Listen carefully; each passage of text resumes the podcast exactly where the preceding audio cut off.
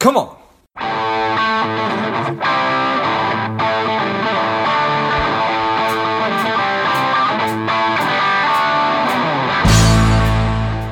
Welcome to Money Savage, a savage approach to personal finance. This is George Grombacher, and the time is right. Welcome to today's guest, is strong and powerful Ashley Whillans. Ashley, are you ready to do this? Yes, let's do it. Excellent. Let's do this. Ashley is a PhD. She is an assistant professor at the Harvard Business School in negotiations, organizations, and markets. Her work has been featured in the New York Times, the Washington Post, CNN, The Economist, Wall Street Journal, and many other outlets. I'm excited to have you on. Ashley, tell us a little bit about your personal life, some more about your work, and why you do what you do. Sure. So, um, yeah, my, my name is Ashley. I'm uh, an assistant professor at HBS, um, and most of my research focuses on um, three really important things in life time, money, and happiness. Uh, how can we use our money to buy more and happier time? Why do we sometimes not spend our time in happier ways? And really, how can we move beyond focusing on money to have more time and more happiness in our lives. Those are three and, important and of course, topics. The, the, yes, the, the, the why question is because obviously we know these things. We know that having more free time would probably be better than working all the time. We also know that money isn't our most valuable resource. Obviously, time is. And yet, we're so bad, myself included. We're so bad at making decisions that allow us to have more and better time. We feel guilty. We think we're going to have more time tomorrow than we do today. And so I'm fascinated with this question, not because I, I don't think it's not, it's kind of obvious in some ways that if we focus on prioritizing time and having more leisure, then we'll have better social relationships. If we treat our leisure as seriously as we treat our work, um, then we would be better at it. Um, but I think really what's an interesting part of the work that I do is that you know, there's a lot of behavioral biases that get in the way from preventing us from having more and better time. And so that's why I'm really fascinated with the question of time is because I think even myself included, uh, don't don't do it very well. And so I'm I'm really obsessed with helping people spend their time and money in happier ways. Yeah, I, I appreciate that. So when you do finally figure this out, I think it's going to be going to be good news for everybody. So so I, I, I think that these are some of the most important questions that, that we need to be asking, and the closer we can get to solving these problems, the better. So, where do we start? Yeah, so I mean, where we start is small, simple decisions that allow us to have more and better time. I think often when we're thinking about trying to achieve things like work life balance, we think, well, I'm never going to get there unless I fundamentally change everything about my life. You know, when we think about you know, trying to be less stressed and have more time and greater happiness. We think of, you know, early retirement. We think of sabbaticals. We think of quitting our current job. Um, and those are all potential paths to greater time affluence and happiness. But my research suggests that we can have more, we can feel less stressed and happier and spend our time in happier ways with as little as $40 um, or as little as you know kind of two hours spent differently or even 30 minutes spent differently so i think the most important finding or the, the place to start the most important finding in my work and the place to start is making small simple changes around the margins that allow us to have more and better time yeah, yeah, I, think that that certainly makes sense. This idea of work-life balance. I don't know what what what your thoughts on that. I'd, I'd love to hear that. But do we fall victim to comparing ourselves to some kind of a standard that we think that we should have and that probably is aggravating or we feel like we're doing a bad job which makes us unhappy yeah so when it comes to kind of like america's obsession with work and making money it's a complicated problem but it is driven in part by some of these psychological barriers we think that by asking for more time at work that we're going on deadlines, for example, that are adjustable. We think we're going to be negatively perceived um, when really, if we ask for more time, we seem more authentic, and our managers think we're more motivated to to do well on the task. Um, so we also think like you know, well, I'm just going to pursue money for you know the next three years, the next five years, until I reach some number in my mind. And unfortunately, that's not what people actually do in practice um, if you're working a lot now, um, once you hit that number, you're going to compare yourself to someone with a higher number who's just gotten a bigger promotion or has a better job, and your number is going to change. Um, and that's the idea of kind of hedonic adaptation is that, that we, one, we, we think that money, we over prioritize and overemphasize money and career success.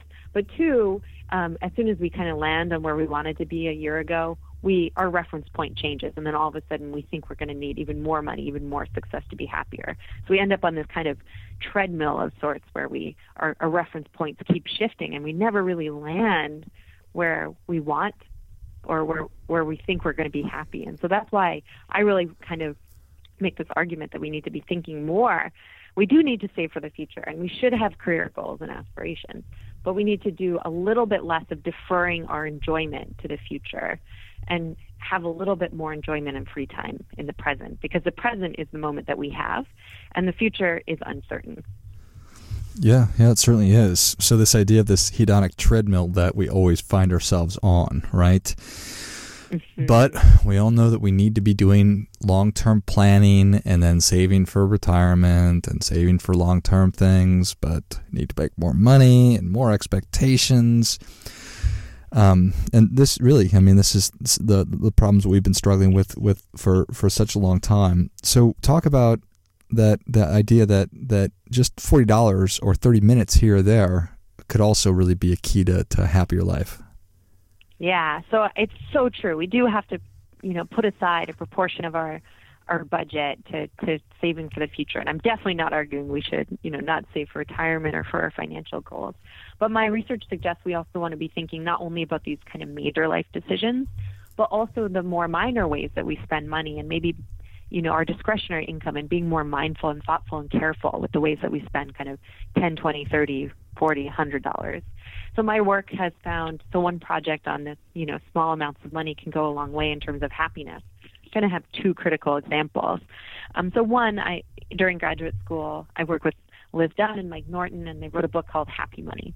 Um, and in that book, they outline ways that people can spend money to, to promote happiness. And one of a really profitable pathway to greater happiness that I've done work on is spending money on others. So if we all just allocated spending $5, $20, $100 on others instead of buying a material purchase for ourselves, we would be happier. And my research suggests actually um, physic- uh, we would experience um, in- improved physical health. So I ran a study where I randomly assigned a group of um, at-risk older adults to spend three payments of $40 for three weeks over the course of an eight-week study.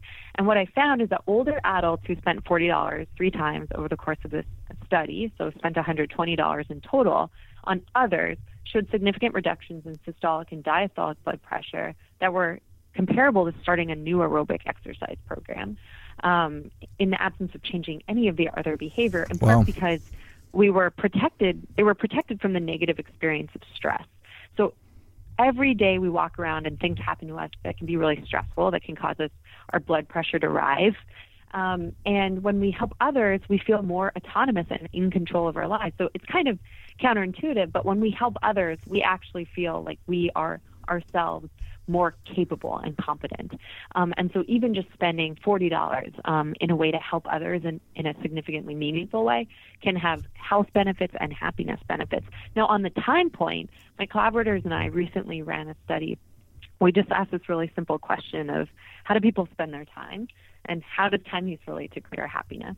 And how does it relate to how much money people make? So the the main point of like the main comparison we did in the paper was people who are really like the top income earners in the world in the Netherlands. So the top 10% of of uh, people in the Netherlands um, and we just did that because that's where we could get access to these really wealthy samples as compared to this representative sample of, of individuals living in, in the Netherlands.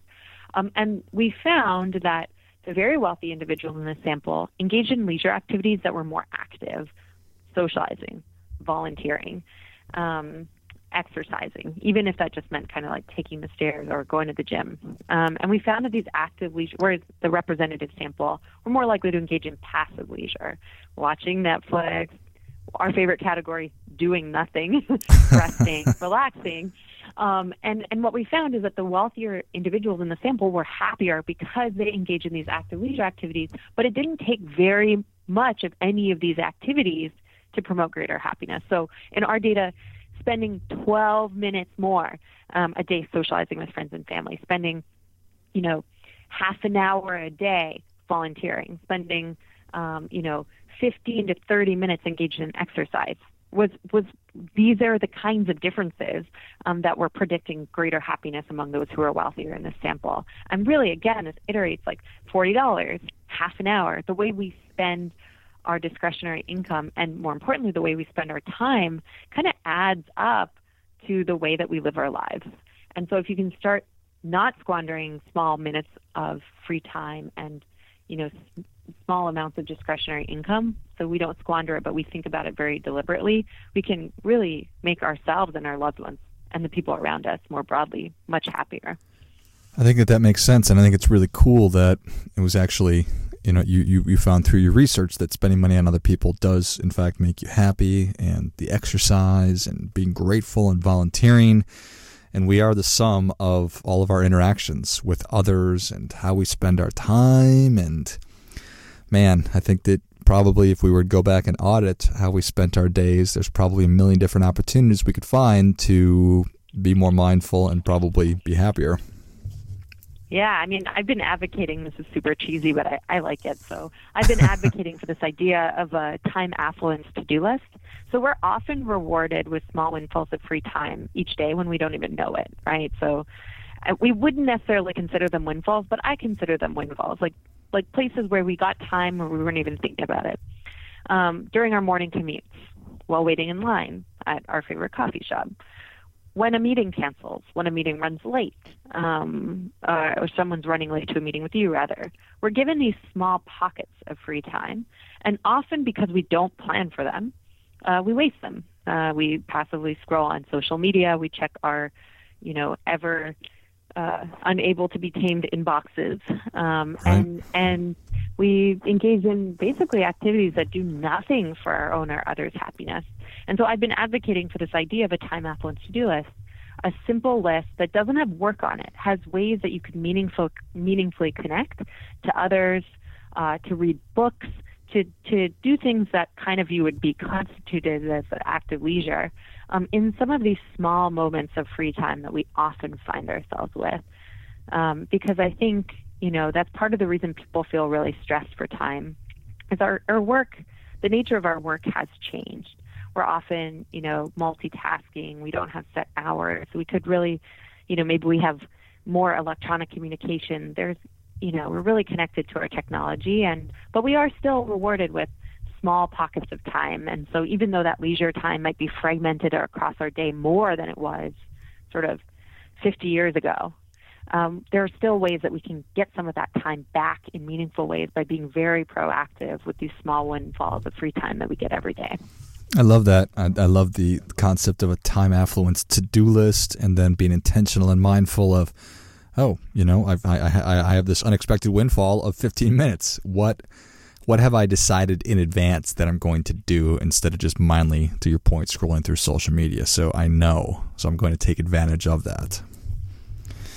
I love it. I think that that's, and I've been taking so many different notes here, and the doing our best to crystallize and clarify, clarify and crystallize our values and how we spend our our money and our time and our attention. I think that if we all did more of that, which is sort of what we're talking about, we'd probably be better off. And then how you put that together with your long term goal setting I'm just trying to figure out how to how to coach people through doing a better job of this.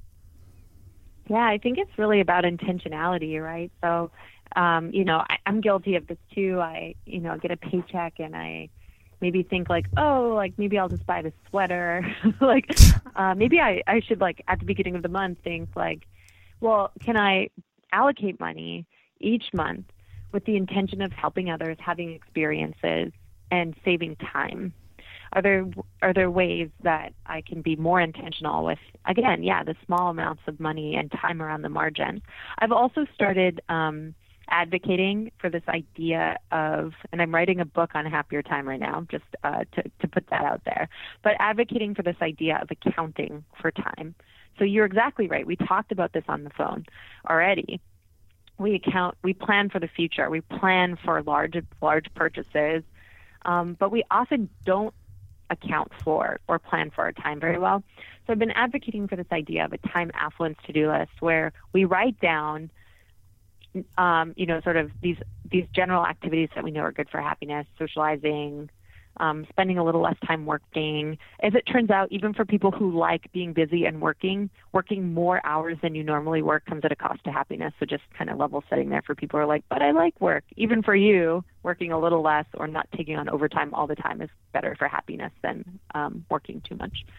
Um, socializing with friends and family, volunteering, and and allocating again kind of mapping it onto like when are small moments in time, how like making implementations or intentions around these activities, and then going one step further. And I actually help people calculate what the value of that small, simple shift in time use does for their happiness in what I call very cutely again, happiness dollars happiness dollars, which is the income equivalent of the happiness that you'd gain from making a time related choice.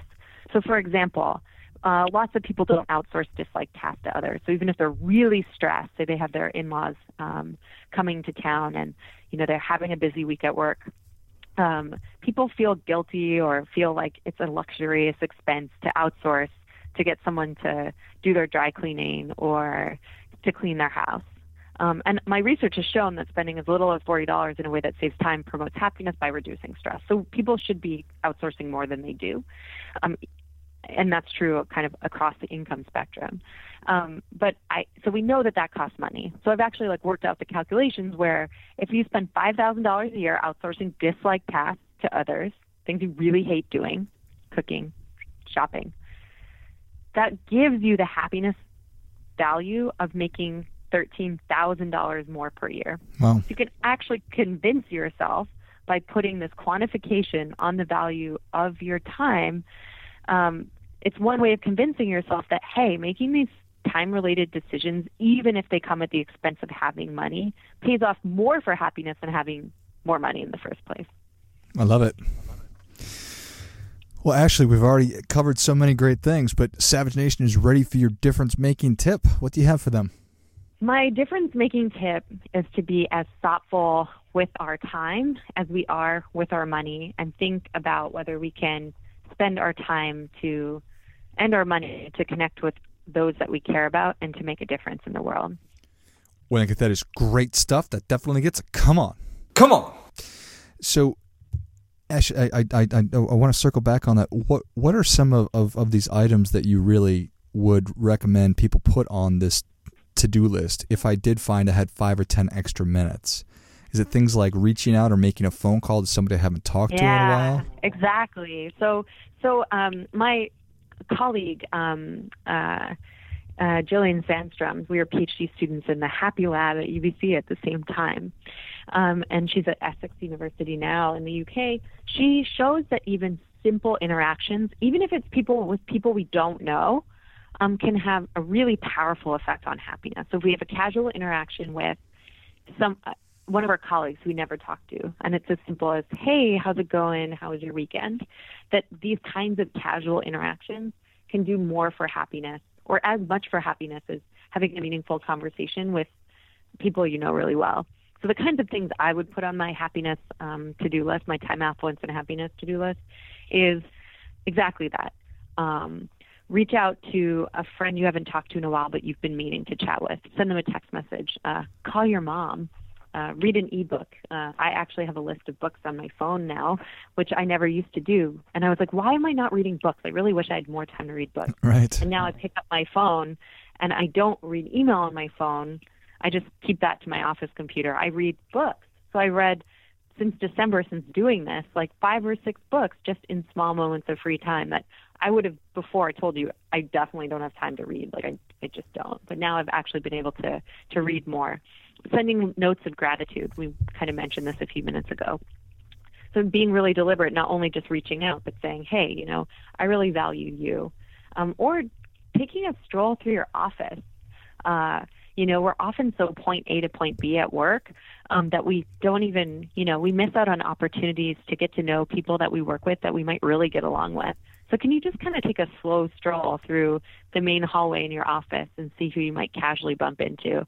These are the kinds of uh, social ways that uh, we can uh, promote happiness in small pockets of time. I love it.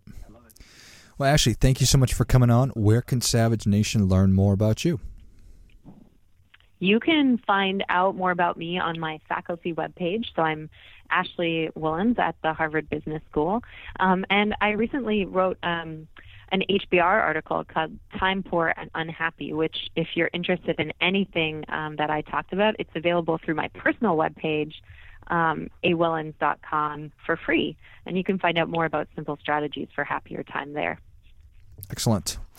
Well, Savage Nation, if you've enjoyed this as much as I did, show Ashley your appreciation and share today's show with a friend who also appreciates good ideas. Go to awillans.com and check out Time Poor and Unhappy, and I'll link to all those in the notes of the show. Thank you again, Ashley. Thank you. And until next time, keep fighting the good fight because we are all in this together. Before I go, quick announcement. I've been asked by so many people over the past couple of years about how do I start a podcast that I've developed and released a course that will teach you exactly how to do that step by step from figuring out the kind of show that you want to have to understanding how all the technology works behind it, and then how to get great guests and uh, keep the thing moving and how to grow it. So, if you're interested in that, check it out. You can go to georgegrombacher.com forward slash podcast course, and you'll find it there. You can just go to the website. I'll also list that in the notes of the show. What's up, Savage Nation? Please support the show by subscribing, leave us a review, and definitely feel free to share us with somebody you think would like it. Come on.